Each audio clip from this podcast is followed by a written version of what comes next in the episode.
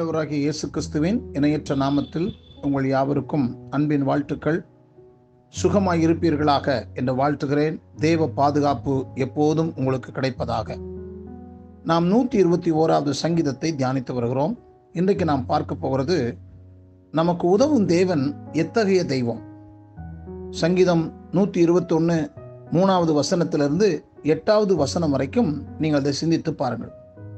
தம்மை நம்புகிறவர்களுக்கு ஒத்தாசையாக இருக்கும் ஒப்பற்ற தெய்வத்தை பற்றி அறிந்து கொள்ளும்படி நூற்றி இருபத்தி ஓராம் சங்கீதம் கேள்வி பதில் முறையில் ஆரம்பமாகும் ஒரு பாடலாகவே இருக்கிறது. எங்கிருந்து உதவி வரும் எனும் கேள்விக்கு வானத்தையும் பூமியையும் உண்டாக்கின தேவனிடத்திலிருந்து உதவி வரும் என்பதை இச்சங்கீதத்தின் ஆரம்ப வசனங்களில் சங்கீதக்காரன் குறிப்பிட்டிருக்கிறதை காண முடியும். சங்கீதத்தின் ஏனைய வசனங்களில் நமக்கு உதவும் தேவன் எத்தகைய தெய்வம் என்னும் சத்தியம் விளக்கப்பட்டுள்ளது. இதை பற்றி நாம் இவ் அத்தியாத்தியில நாம் தொடர்ந்து பார்க்கலாம். ஒன்று நித்திரையின்றி ஒத்தாசியாய் இருக்கும் தெய்வம். சங்கீதம் நூத்தி இருபத்தொன்னு மூணு நாலு.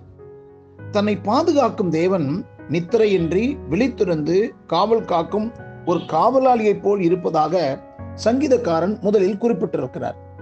தூர இடங்களிலிருந்து எருசலேம் நகரத்திற்கு வருகிறவர்கள் வழியில் இழைப்பாரவும் நித்திரை கொள்ளவும் வேண்டும்.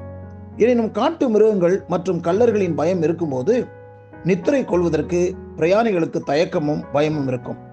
ஆனால் தேவன் தங்களை பாதுகாக்கிறார் என நம்பிக்கையுடன் அவரை ஆராதிக்க எருசலேமுக்கு வரும் பக்தர்கள் அவர் நித்திரை கொள்ளாமல் தங்களை பாதுகாக்கும் காவலாளியாக இருக்கிறார் என நம்பிக்கையுடன் தேவைப்படும் நேரங்களிலும் இடங்களிலும் இலைப்பாரி தங்கள் பிரயாணத்தை தொடர்ந்தனர். நூத்தி இருபதாம் சங்கீதத்தின் மூணாம் நாலாம் வசனங்களில் இதை பற்றி குறிப்பிட்டிருக்கிறதை பார்க்கலாம். உன் காலை தள்ளாட விட்டார் உன்னை காக்கிறவர் உறங்கார்.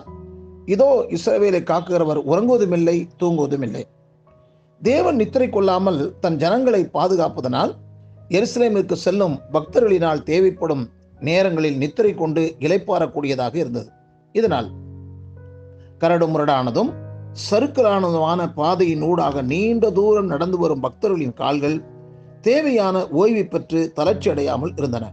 இதையே உன் காலை தள்ளாட விட்டார் என வாக்கியம் நமக்கு புரிந்து கொள்ளும்படி செய்கிறது.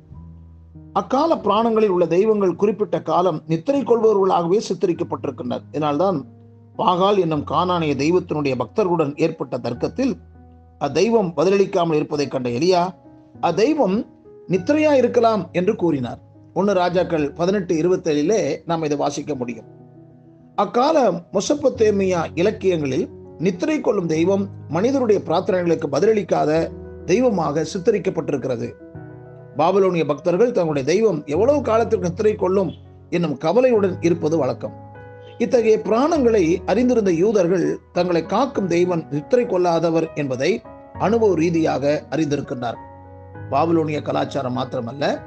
நம்ம நாம் இந்திய நாட்டிலே குடியிருக்கிறோமே இந்திய இருக்கிற மக்கள் கூட தாங்கள் வணங்குகிற கடவுள் படுத்திருந்து தூங்குகிறதாக இலைப்பாறுதலில் இருப்பதாகவும் நாம் பார்க்க முடிகிறது. தங்களுடைய மூதாதையர் எகிப்திலிருந்து புறப்பட்டு வந்த காலத்தில் தேவன் பகலில் மேகஸ்தம்பமாகவும் இரவில் அக்கினி ஸ்தம்பமாகவும் அவர்களோடு இருந்து அவருடைய வாக்குத்தத்த பூமிக்கு வரும் பிரயாணத்தில் வழிநடத்தி வந்தார். இது அவருடைய சரித்திரத்தின் பிரதான அம்சமாக இருந்தது. தேவன் இரவும் பகலும் தங்கள் மூதாதையரை வனாந்திரத்தில் வழிநடத்தியதை அறிந்திருந்த பக்தர்கள் தேவன் எப்போதும் விழித்திருந்து தங்களை பாதுகாக்கின்றார் என நம்பிக்கையுடன் எருசலேமுக்கு செல்லும் தங்கள் பிரயாணத்தை மேற்கொண்டனர். பிரதான கிரேக்க சாம்ராஜ்யத்தின் புகழ்பெற்ற சக்கரவர்த்தி மகா அலெக்சாண்டர் யுத்த காலங்களில் தன்னுடைய உயிருக்கு ஆபத்தில் இருந்த போதிலும் இரவில் நித்திரை கொள்ள வேண்டிய நேரங்களில் நிம்மதியாக தூங்குவதை தன் பழக்கமாக கொண்டிருந்தார். இதனை கண்டு ஆச்சரியப்பட்ட ஒருவர் அலெக்சாண்டரிடம் இவ்வளவு ஆபத்துகள் இருக்கும்போது உங்களால் எப்படி நித்திரை கொள்ள முடிகிறது? என்று கேட்டார். இதற்கு பதிலளித்த அலெக்சாண்டர் என் நம்பிக்கைக்கு பாத்திரமான என்னுடைய தளபதி நித்திரை கொள்ளாமல் எனக்கு பாதுகாப்பாக இருப்பதனால் என்னால் எவ்வித பயமின்றி நித்திரை கொள்ளக்கூடியதாக உள்ளது என்றார்.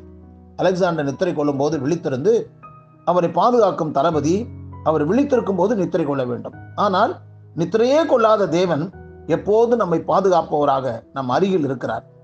அவர் நம்முடைய மெய் பாதுகாவலராக இருக்கிறார். நமக்கு நித்திரையை தரும் அவர் நித்திரை கொள்ளாமல் நம்மை பாதுகாக்கிறார். எத்தனை உண்மை? யாக்கோபு என்ற பக்தன் நித்திரையா இருந்தபோது நித்திரை கொள்ளாமல் அவனோடு இருந்த தேவன் நான் உன்னோட இருந்து நீ போகிற இடத்தெல்லாம் உன்னை காத்து இந்த தேசத்துக்கு உன்னை திரும்பி வர பண்ணுவேன். நான் உனக்கு சொன்னதை செய்யும் அளவும் உன்னை கைவிடுவதில்லை. ஆதியாகமம் இருபத்தி எட்டு பதினைந்து என்று கூறியது போலவே நம்மையும் பாதுகாப்பதாக வாக்களித்திருக்கிறார் நீ தண்ணீர்களை கடக்கும் போது நான் உன்னோடு கூட இருப்பேன். நீ ஆறுகளை கடக்கும் போது அவைகள் உன்னை புரறுவதில்லை நீ அக்கினியில் நடக்கும்போது வேகாதிருப்பாய். ஏசியா நாற்பத்தி மூணு ரெண்டுல அவர் தெரிவித்திருக்கிறதை பார்க்கலாம். உண்மையில் நாம் எந்த இடத்தில் இருந்தாலும் எங்கு சென்றாலும் ஒரு உண்மை தெரியுமா? தேவன் நித்திரை கொள்ளாமல் நம்மை பாதுகாப்பவராகவே இருக்கிறார். இந்த உண்மையை நீங்கள் பிரயாணத்தில் போகும்போதும் சரி நீங்கள் வீட்டை விட்டு கிளம்பும் போதும் சரி உங்கள் வீடுகளை உங்கள் பிள்ளைகளை நீ உங்களை ஆண்டவர் நித்திரை இல்லாமல் இரவும் பகலும் விழித்திருந்து உங்களை பாதுகாக்கிறார் என்ற உண்மையை விளங்கிக் கொண்டு